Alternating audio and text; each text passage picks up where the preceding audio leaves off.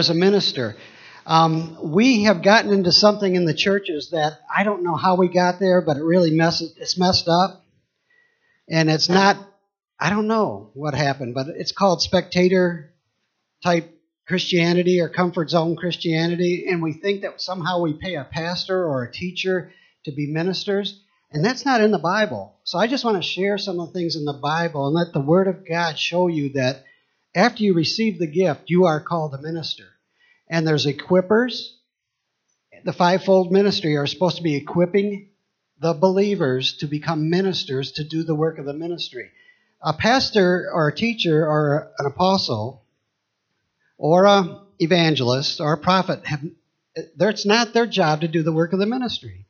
It's really not my job to be doing the work of the ministry. My job is to equip you, according to the Bible. My job as a pastor is to equip you so that you do the work of the ministry. So let's go to the next slide.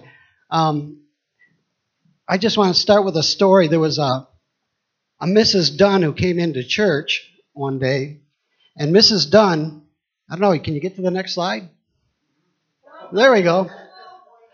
Um, come on, this happens all the time in churches because somehow we got the mentality that we can just come into church and we have to listen. Where it's a spectator sport where we come in and we're spectators, you know. Anyway, Mrs. Dunn comes into the church and she sees all these people kind of like this guy, you know, kind of out there. Come on, all of us have been there. And uh, so she's new, so she goes up to the that one guy that was kind of half sleeping and says, introduce herself and, hi, I'm Gladys Dunn. And the guy looks at her and says, yeah, me too. I'm glad he's done also. And come on, sometimes we as, as Christians got that mentality. Uh, yeah, I got to go to church, and yeah, I'm going to go listen to a sermon and listen to somebody speak. But when you look at the New Testament, they had love feasts together where they shared the body and blood of Christ and where they were built up and where they met daily, and there was love feasts going on because they were bringing souls into the kingdom, and it was such a celebration time when they come together. And the gatherings of the saints was a time of celebration and celebrating Jesus. And so I just want to share with you in the scriptures. If you can go to the next slide, please. Um, this scripture, and I'm going to give you uh, several scriptures, but this scripture in particular says not that we are competent in ourselves to claim anything for ourselves. No, we received a free gift, and we received the Holy Spirit when we got that gift. Amen. So the power of the Holy Spirit is in us, the same Holy Spirit that raised Christ from the dead. And this thing seems to be going in and out. Do you guys hear that going in and out? Okay, I hear it up here. That's all. Um, so not that we are competent in ourselves to claim anything for ourselves, but our competence comes from God. So God gives us His free gift and gives us Himself. He has made us competent as what? So he's talking to the believers. So the believers are called what here? The ministers of a new covenant. Not of the letter, but of the Spirit, because it's by the Holy Spirit. It's not by our works. It's by the Holy Spirit making our works good. For the letter kills, but the Spirit gives life. I also want to share something with you. If you all turn in your Bibles, and I want you to read this with me in 2 Corinthians chapter 5, verses, uh, we'll start in verse, let's start in verse 18. No, let's start in verse 17. 2 Corinthians chapter 5, and everybody should have a Bible when they come to church, whether you have it on your iPhone or wherever you have it. I, I've always been trained and taught that that when you come to church, we're going to be opening up a Bible or reading in a Bible. So from now on, I would suggest that it would be a good idea to have some type of Bible with you in church. If you not don't have a Bible in church, oh, never mind. I won't go there. That's just a pet peeve of mine, but it's I think it's true because why wouldn't we have the Word of God? Because that's what we're going to be opening, amen, and talking about. So um, if you don't have a Bible in church next week, I'm going to take your name. No, no, no, no. I'm teasing. Forgive me, Lord. Okay, uh, 2 Corinthians chapter 5. Everybody there? Okay, we're going to start in verse 17. Therefore, if anyone is therefore if anyone is in Christ, he is a new creation. Got the free gift? Born into the family of God, we become a new creation. Old things have passed away. Behold, all things have become new. We're a new creation in Christ. Now, all things are of God who has reconciled us to himself through Jesus Christ. So he's brought us back. He's brought us back into the family. Reconciliation means you've come back together, right? Everybody knows what that is. Almost look at it like there's been a divorce and you've been reconciled back together. Or there's been a separation and you've been reconciled back together. Well, there was a separation between God and man, and they've been reconciled. Man, us, and God. Okay, now listen to what listen to this next part. And has given us the what? The ministry of reconciliation. He's given all of those who become believers after you receive the gift a ministry. And that ministry is to bring others into that place of oneness with Christ. He's given every one of you, after you receive the gift, a ministry. And that ministry is, is to reconcile others to Christ. That is, that God was in Christ reconciling the world to himself, not imputing their trespasses to them, basically not saying you're going to hell, I'm going to make a way so that we can become together again and become one again. Uh, rec- not imputing the trespasses to them, and has committed to us, us meaning the believers again, the word of reconciliation. Verse 20. And now then, we are ambassadors for Christ, as though God were pleading through us. We are called to be ambassadors for Christ. While we're on this earth, we, ambassadors, represent the country from which they come. We represent the kingdom of God while we're on this earth. We are called ministers of God to represent Him to the rest of the world. Every single one who's been saved. You've got a job to do while you're on this earth. You get the gift. And we talked about this last week. Every single one of us is going to stand before the judgment seat of Christ and give an account on what we do with this. This is what we're supposed to be doing. This part is here's what you do after you receive the gift. Ambassadors for Christ, as though God were pleading through us, we implore you on Christ's behalf to be reconciled to God. For he has made him who knew no sin to be sin for us, that we might become the righteousness of God in him. Amen? It's pretty simple, pretty basic. Um, let me just make it as simply as I can. There's no such thing as secular work and worldly work. If you're filled with the kingdom of God, everything is for the kingdom of God. Matter of fact, if you bring up the next slide, I think the scriptures say that to us in this way. It says this All life is sacred. That's my part, but I wrote that on there. But here's the verse Therefore, whatever you do, therefore, whatever you eat or drink or whatever you do, do some of it for the glory of God. So everything that we're doing after we receive the gift is for the glory of God this mentality that, hey, we pay a pastor to go visit the sick. We pay a pastor to go lay hands on people. We pay a pastor to marry and bury people. We pay the pastor to go lead people to Christ is nowhere in Scripture. Matter of fact, when the epistles were written, other than the epistles to 1st and 2nd Timothy, because um, Paul had something to say to him, and to Titus, who were they written to? Was it written to the elders of the church? Was it written to the pastor of the church? What, who, what were, if you look at the beginning of almost every epistle, look at the first two verses. What's it say on there? To the church. To the church at Corinth. To the church at Ephesus. To the church at Colossae. Matter of fact, it even said to the those in um, the Colossians to read the book that he even read, wrote to the church of Laodicea. So there was actually other epistles written to other churches.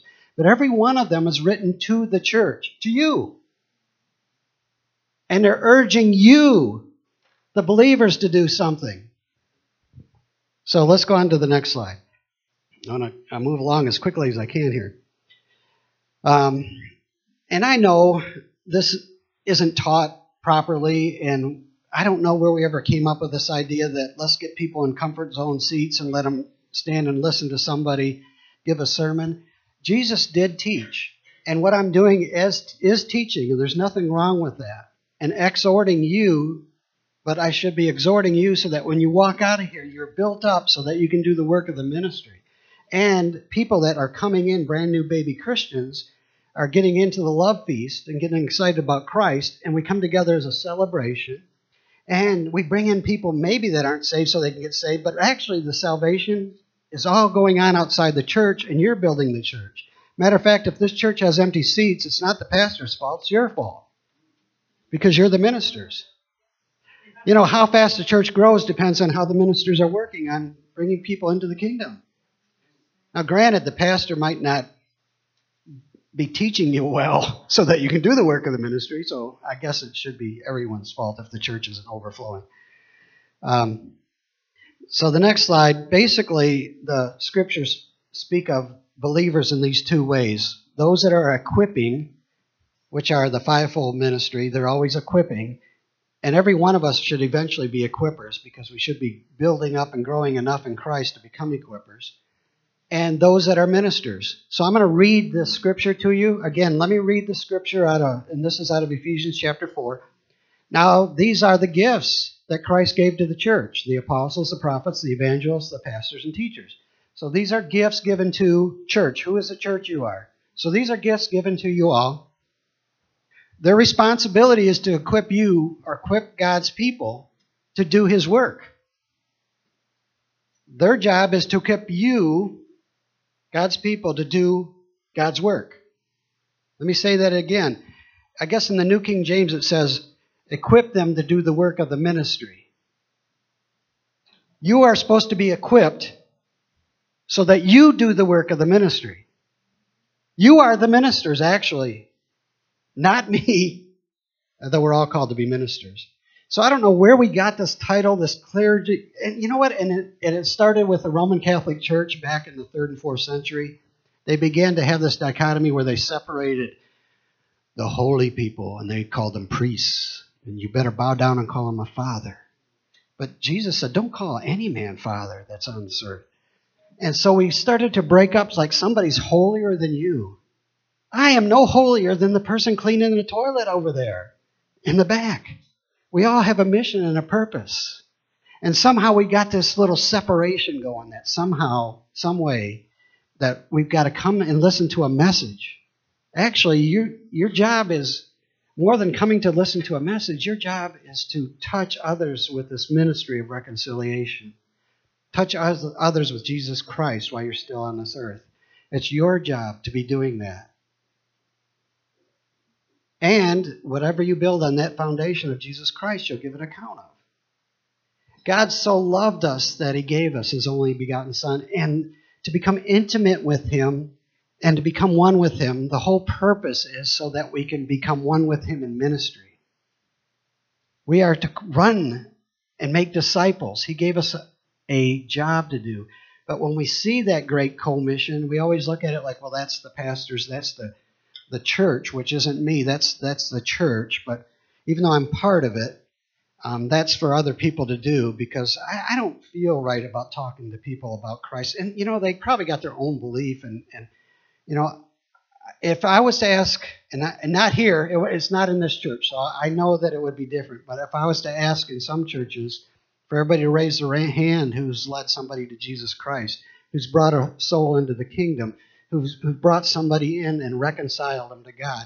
If I was to ask them if they've ever done that, to raise their hand, there are very, very few hands being raised. But that is your job. Why aren't you doing it? Why aren't you? Now, I know that you guys do that here, but why aren't they?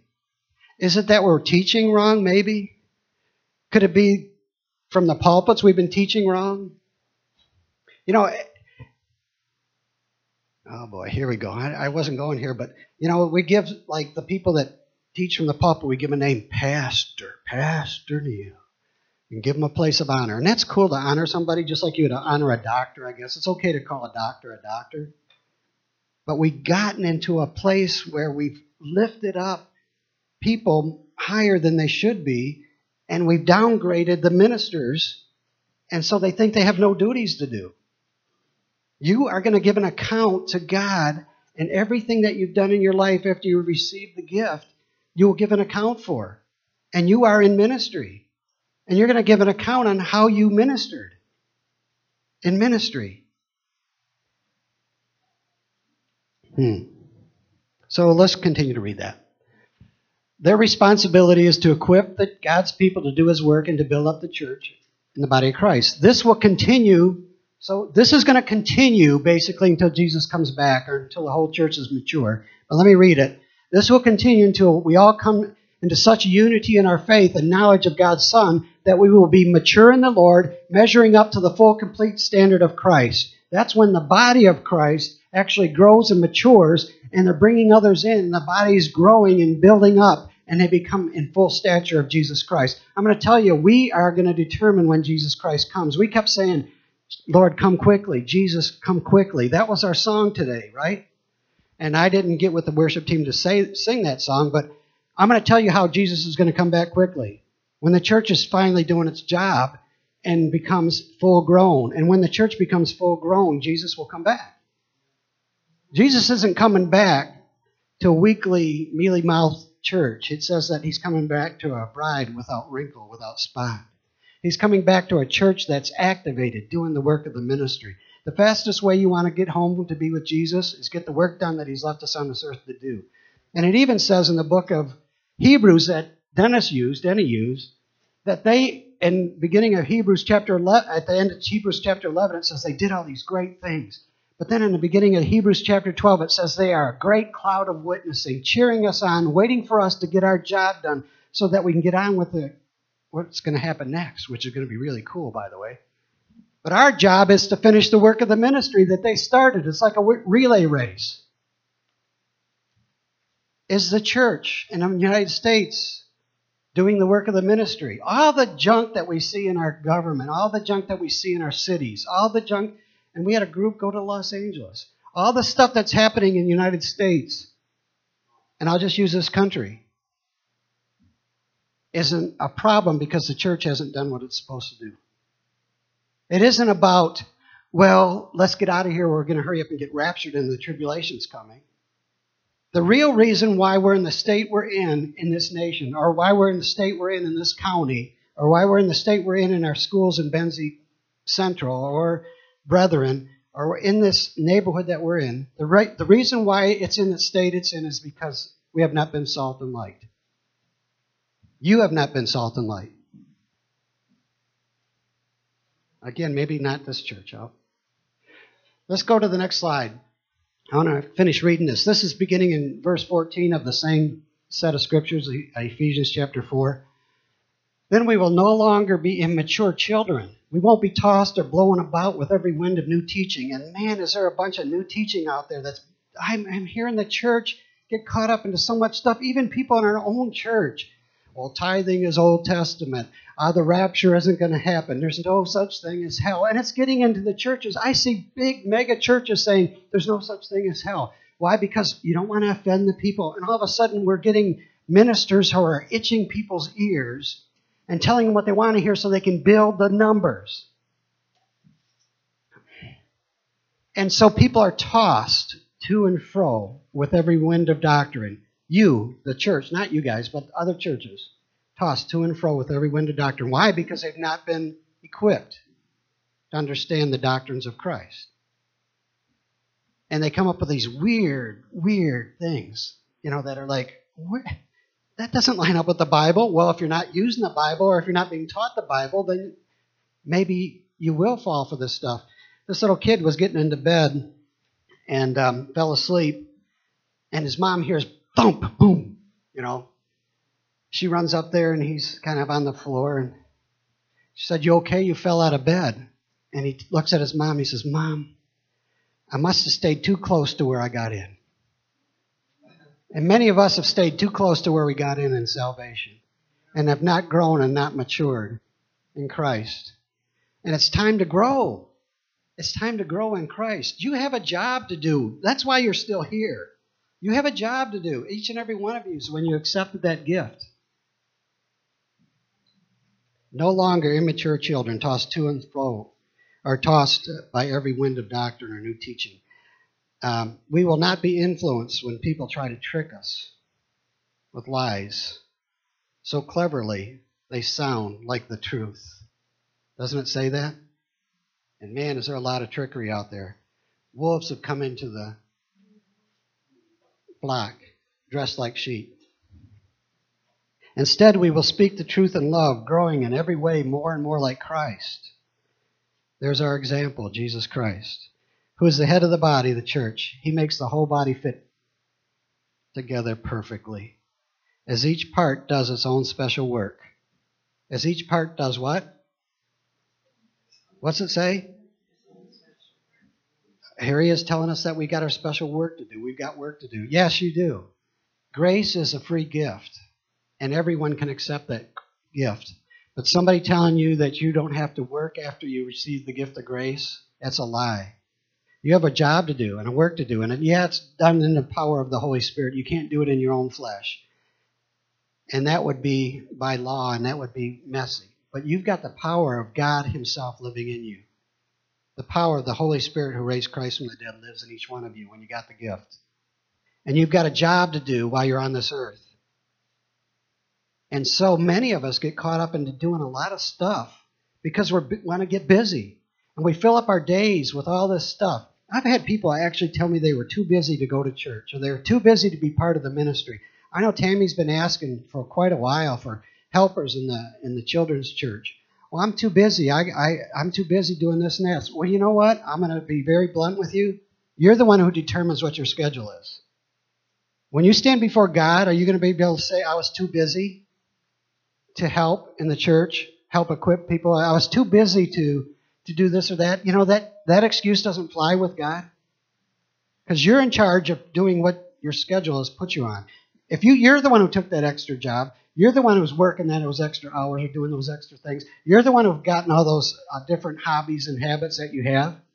That won't fly with God. You will stand and give an account of what you did with the gift.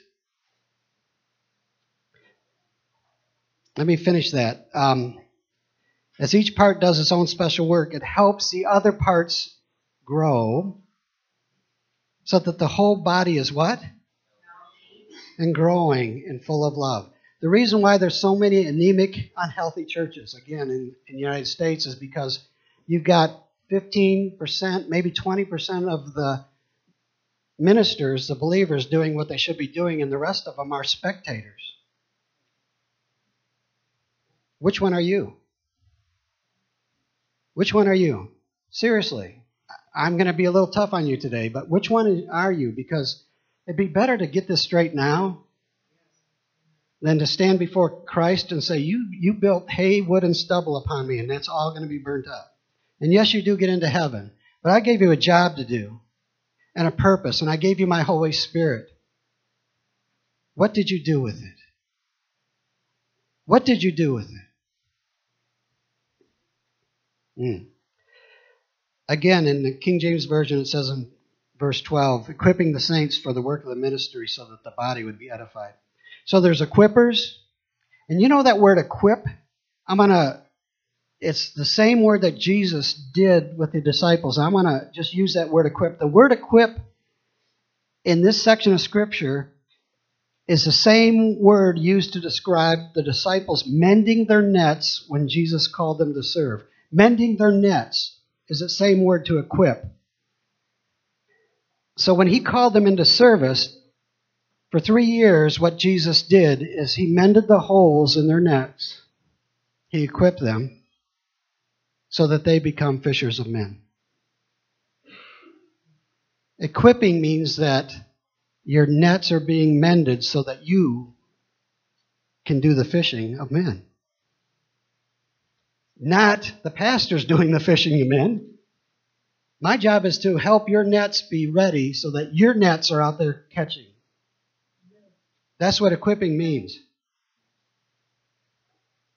And then the ministers are the ones who are supposed to carry the work. Hmm. I wrote down this quote, but it's a simple quote Salvation is the miracle moment. Hallelujah for grace. Ministry growth is a labor of a lifetime. And ministry growth is what area you're in right now if you've accepted the gift of salvation. Jesus Christ is our example. He's our destiny and purpose. We are to link up and become one with him through the power of the Holy Spirit living in us. Romans 8:29 says it this way, we shall be like him. For this is why we were created, redeemed and sanctified, that we should be conformed to the image of God's Son, that we might be the first that he might be the firstborn of many brethren. We are to be conformed and do the stuff that he did, like he does, into his image while we're still on this earth. And as we're being conformed into his image, it's a picture of him being called into heaven like the firstborn of many more family that we called into heaven. Are you living as a family member in the family business, doing the family business? The New Testament calls every single believer a priest. We're all in the priesthood when you accepted the gift of salvation. Yes, the church has organi- organization, and yes, there are different layers of organization, but every single one of us, our jobs are very important. Read 1 Corinthians chapter 12, what says, Is the eye important? Is the ear important? What about the hand?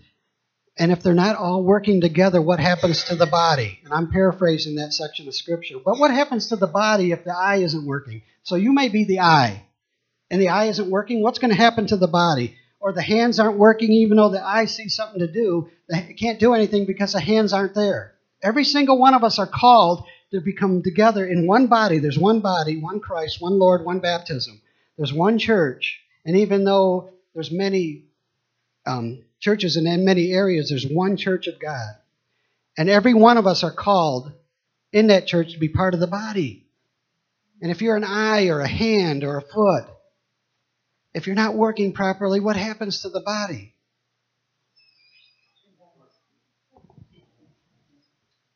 A well known football coach, I think it was Lou Holtz, said this. Um, they asked him a question How much um, does college football contribute to the national fitness fit, uh, fitness physical fitness picture. So how much does college football contribute to the national physical fitness picture? And he said this. This is his quote. Nothing. And they asked, well, why not? Well, the coach said, and the way I see it, you have 22 men down on the field desperately needing rest and 90,000 people in the stands desperately needing some exercise. A similar situation exists in many of the churches today. When you compare members who actively participate and those who are spectators, it's pathetic. We're all acting like spectators, sitting on the sidelines, eating our hot dogs and popcorn and watching the, the show. And after all, isn't it supposed to be done by the professionals? 1 Corinthians 12:7 says that all, believer has, all believers have their own position in spiritual gifts that they might exercise for the profit of all. So it's for all of us to profit in. The Christian life is often in, in the New Testament called a race that we run, and we run it to win. And we have to run like we're going to win that race. And the purpose of the race is to grab as many for the kingdom of God while you're still on this earth as you can. That's the only reason why you're on this earth right now. And if it doesn't line up with that, what you're doing, then figure out how I can do things that line up with that because we're all casting off seeds, just like this plant. We're all casting off seeds, and we're going to sow seeds, and we will reap what we've sown, whether good or bad. That's in Galatians. I'm going to just go through a quick list for you, and then I'm going to close and give you some time to. I'm not going to keep keep you long today. I just here's some of the ministry gifts. Uh, you can go to the next go to the next one. All Christianity is not a spectator sport. It's something in which we become totally involved. Billy Graham said that. That's a quote from Billy Graham. Let me tell you what the Bible says about ministers, about the church. It says, one, we're supposed to, you are supposed to rule or warn the unruly. Warn the unruly, yet not gossip with them, or not come and run and tell the pastor. You are supposed to warn the unruly. That's 1 Thessalonians 5. You're supposed to comfort the faint hearted, those that are hurting and faint hearted. You are to comfort them. 1 Thessalonians 5 again. You're supposed to support the weak. And each one has a Bible verse. I'm not going to go through all the Bible verses. Abound in the work of the Lord. You're supposed to admonish and build up one another. You're supposed to teach one another. Prophesy one by one to one another. You're supposed to serve one another. Galatians 5. Well, I guess I'll throw some of these in here. You're supposed to bear one another's burdens and care for one another. You're supposed to love one another. Again, that's in the scripture, Romans 13 8 and 1 Thessalonians 4 9. You're supposed to be devoted to one another. Not devoted to your job, not devoted to your hobbies, not devoted to your life, but devoted to one another. In the early church, the power they had is because they met together daily in God, and that was their central purpose. Matthew 6:33 says it very simply like this. You must first seek first the kingdom of God and his righteousness, and all other things will be added to you. Not, I'm going to do all these other things, and then I'll seek God's kingdom and his righteousness when I have time. That's backwards and it's wrong. And unfortunately, that's where the church in this country has gotten to. Let's make it easy for them. Let's make it easy believism. Let's give them something that it makes them comfortable. Let's set it all up so that they can come and be great spectators. Let's build a big mega church so we can have a whole bunch of people coming, so we can have this big old thing that, on a big sign out there. Look at this, how big we are. Look at how great it is because we got a lot of people. But I'm going to tell you something. There's a lot of good mega churches, and I'm not going to say a whole lot of negative, but I've also been in some that it's all a feel good message. And a lot of the messages I've heard, I very rarely hear the Bible preached. It's all about, well, let's make them feel good. And I do a lot of feel good messages, but I'm hopefully using the Word of God to do it. I love to build you up in Christ and have you feel good in Christ. But it better be from the Word of God.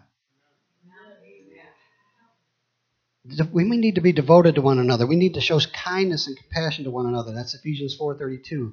Edify again each other, bear one another up, exhort one another excite one another to love and to good works, to encourage one another, to pray for one another, offer hospitality to one another, to fellowship with one another. We're supposed to demonstrate healing the sick. We're supposed to be casting out demons, encouraging the hurting. Come on, matter of fact, let me I'm going to read right from what Jesus told us we better be doing as believers. Not about oh you ministers um, not ministers, all you um, see I'm even involved in saying it too much. You pastors have to do this. I'm going to go to Mark. Matter of fact, why don't you turn there yourself? Mark chapter 16. Mark chapter 16. It's the last chapter in Mark, so it's like right at the end of Mark. Mark chapter 16, and I'm just going to read verses 17 through 20. Mark chapter 16, verses 17 to 20. Everybody there? Is anybody there? okay. Well, there's a few people. And these signs will follow those who believe. Are you a believer? Okay, if you're a believer, here's what signs will be following you. Okay? This is written to you, so these signs will be following you. This isn't some faraway fairy tale thing that when you walk out of here, oh, that sounded really cool. These signs better be following you, and if they're not, there's something wrong with what you're doing. Here's the signs that better be following a believer or are following a believer. Jesus said they are following a believer. So if you're not in these signs, then you maybe you just need some help or some growth or some equipping or some things happening. But here's the signs that better be following you eventually as you mature. These fi- signs will follow those who believe. In my name, they will cast out demons. Have you been doing that lately? They will speak with new tongues. Oh, I don't like it. It's kind of spooky. It doesn't matter if you think it's spooky. God, Jesus said you better be doing it. They will take up serpents, so any deadly thing of the enemy isn't going to hurt you. They will, and if they drink anything deadly, it will no by, by no means hurt them. So, you know, why do you think you pray before a meal? Come on, those who are in Haiti, you know why you prayed before the meal. Because once you lift it up and you put it in this sanctified body that the Holy Spirit lives in, even if it's poison, it's not going to hurt you. And you know, here's another thing. I'm going to stop right in the middle of there. Sickness in the Greek has two meanings. And the second meaning means it's a sin. Or, and so when we accept sickness on ourselves and say that's ours, we're accepting something that God never intended for the body. I get frustrated with Christians who say, Well, I'm sick. And they're sick all the time. If you're sick all the time, you might need to get something right with Jesus because the vessel belongs to the Holy Spirit and you're not your own. You've been bought with a price. And if you're always sick, then you've invited something into your system. And it, you need to get yourself straightened out. I get people come up to me and we pray and, and they get healed. Then they walk out and they go home and they're sick again. And then they come with another ailment and we pray for them. They get healed and they go out and they go home and they get sick again. Do you think that there might be something wrong there?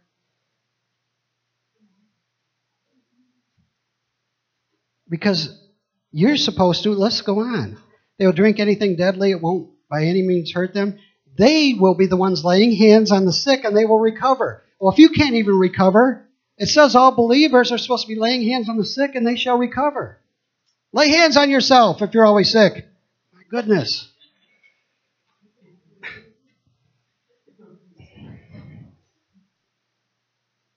They will lay hands on the sick and they will. Some of them will. They will recover. All believers should be doing this stuff. And if you're not, let's get on with it. Let's start. Let's go from, okay, maybe you haven't been. Maybe I haven't been a good equipper, or maybe you haven't been equipped good. And maybe your nets have holes in them. Let's get, start mending up those nets and let's start doing what we need to do to become fishers of men. Let's start doing the stuff that God says we should be doing. Here's what happened in the Garden of Eden. In the Garden of Eden, the sin that happened in the Garden of Eden was this it wasn't adultery, it wasn't lying, it wasn't stealing, it wasn't sexual morality. The, I'm going to tell you what the, the original sin was it wasn't believing God's words. Because God said something to them, they didn't believe it, and they did something else. And I'm telling you something that Jesus is telling you you should be doing, and if you're doing something else,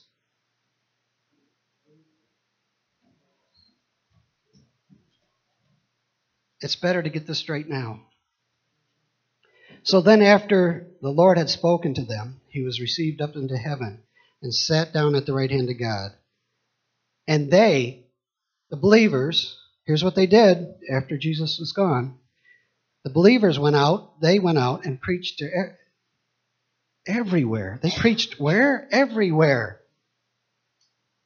The Lord. Working with them and confirming the word through the accompanying signs. Signs and wonders and miracles followed them because they were preaching the word of God and doing the job that they were called to do. You want to see miracles in your life? Start doing what you're called to do. The Holy Spirit will confirm all that stuff. The reason why the shadow of Peter was healing people is because he was so filled with the Holy Spirit that the Holy Spirit radiated on him so far that it began to touch people from a distance. That's who we are. That's who you've been called to. And I know, I know some of us have not been there. It's okay. Because we're not going to put you in condemnation. For, all I want to do is get you into conviction. And if I can get some folks convicted today and draw them into their purpose and destiny, then I've done my equipping duty today. All of yous are ministers. Every single one of you are ministers. And by the seed that you sow, you will reap.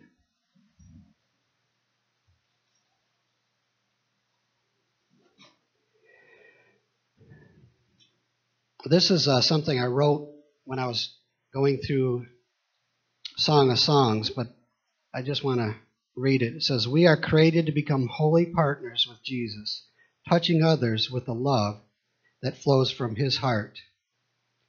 We are drawn into intimacy so that we will be partners in his ministry. If you receive the gift, you've been called to be a minister. Father God, right now I just ask, Lord, love on them, touch them, let them see that they have a purpose and a desire and a plan that you've given them that needs to be fulfilled and why they're on this earth. Help them to touch the dying, the hurting, the sick. Help them to be about their business. Get their eyes off themselves and onto you. Let their focus become so focused on you, intimate with you, one with you. Let their purpose and desires become one with your purpose and desires. Let their love become one with your love. Let them be your hands and your feet. Let them be the salt and light on this earth at this time. Let them be earth shakers and earth movers for your kingdom. Let the kingdom of God so flow in them right now that even by their shadow, people will be healed and touched by you. I say, fire God, come. Fire of God, come now. Can everybody stand, please? I'm just going to call forth the fire of God, the Holy Spirit fire of God, to reignite within this place, reignite within each heart and mind. Reignite. Take and those that are on fire for you already, add a few more pieces of wood, Father. More. More. Fire of God come. Fire of God come. Touch them mightily. Let them understand and know that they're created for something bigger than where they are. Where they are something greater. You've got great destiny and purpose for them. You even said in your word that it's exceedingly abundantly above which anything we could ever think or ask or know. Thank you, Lord. You said that the, our eyes have not seen, nor our ears heard, nor has entered into the heart of man the things that you have prepared for them who love you. But then you said also that your Holy Spirit will make these things real to them. Let that power of the Holy Spirit begin to just saturate this place right now, begin to shake in this place. Come, let the fires of the Holy Spirit begin to blow in this place right now. Come, Holy Spirit. Come, Holy Spirit. Begin to cry out to Him yourselves. If I could have uh, um, someone from the worship team come and play quietly. I don't know, Amy's back there. If you could come, Amy. Um, we're going to close, but I want you to cry out. This isn't about a good message today. This is about you crying out for more, about you coming into your purpose and destiny even more. And you may say, Well, I've been there, I've been in my purpose and destiny. Well, He wants to do more because it's exceedingly abundantly above what you can think or ask. It's bigger. As big as you can think. You can't think big enough. So I say, More, more on you. Let the seeds of their life begin to blow through Benzie County and Manistee County and Grand Traverse County. Let the seeds of their life begin to be light and salt in this area. Let them be on fire with the love of God. Let it touch others. Let their ministry, their destiny begin to flow. Souls for the kingdom through their ministry disciples made for the kingdom of God through their ministry. More. More.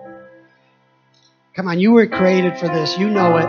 You know you were created for this. You know that when you accepted Jesus Christ as Lord and Savior, that there was something big that He had in store for you. You know it. Don't run anymore. Jump in, dive in, let the fire of God's Holy Spirit begin to burn all that dross, all that flesh all your own selfishness. Go in Jesus' name. And those sicknesses that some of you take on every week or every two weeks. Lay hands on yourself. Take communion. There's healing in communion.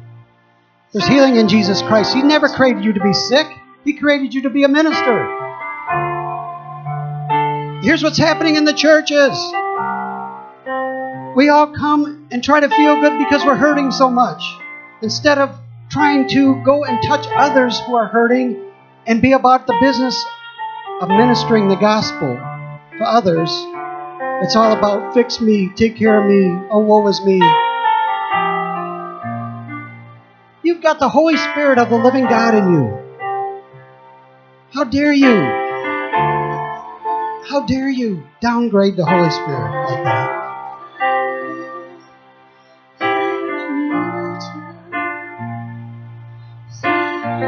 Be like those in the garden, Adam and Eve, who said, I'm not going to believe what the Word of God says. I'm going to do what I want to do. Follow what the Word of God says. Follow His Word. Follow His direction of His Holy Spirit. Follow what He says for you to do. Here's what King Jesus said at the end before He went to heaven. He says, Go and make disciples.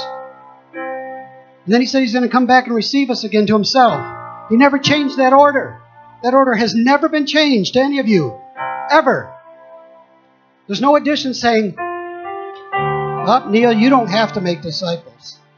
It's not in there. Every one of you have been called to that. It's time to rise up, church. Rise and shine, for the glory of the Lord is upon you. Rise and shine, church. Rise and shine, cornerstone people. Rise and shine. Come on. It's time. It's time. No more playing Christianity. No more playing games. He's saying, Who is for me? Who is for me? Who's willing to lay down their lives for me? Who's willing to lay it all down for the kingdom of God? Calling you, he's saying, I'm calling you into my kingdom. I'm calling you into my business. I'm calling you into the works that I have for you.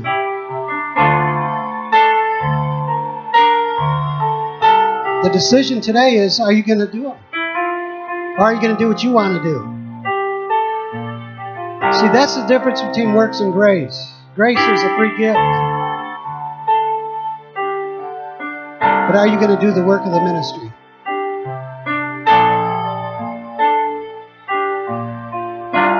Lay down all the selfishness now in Jesus' name. There's somebody right here who's really struggling with that right now. In the name of Jesus, I speak life over you. I speak the abundant life of God in Jesus' name. What I think how we're going to end this is we've got some anointing oil. And the anointing oil, the, it says that Jesus Christ is Lord. Christ means the anointing or the anointed one. The Holy Spirit has caused, come to anoint you into your purpose and destiny. If I can get um, one of the deacons or a couple of the deacons up here right now, can I get a couple of the deacons to come forward? Uh, Dennis is right up here in the front. Um, let's see, Tom's in the classroom back there. That's you, Dave. and I'm going to ask you to open up this anointing oil. And as each one comes up, I want you to touch them with the anointing oil as a sign or a picture of the anointing of the Holy Spirit in you, as a sign or a picture that you're coming to get a fresh touch, a fresh infilling of the Holy Spirit's and your work in you, and that you're going to lay down all flesh, all fleshly desires, and be about the business that you're called to do. So you could begin two lines, and all they're going to do is just anoint you with the oil. There's not going to be a lot of heavy stuff, but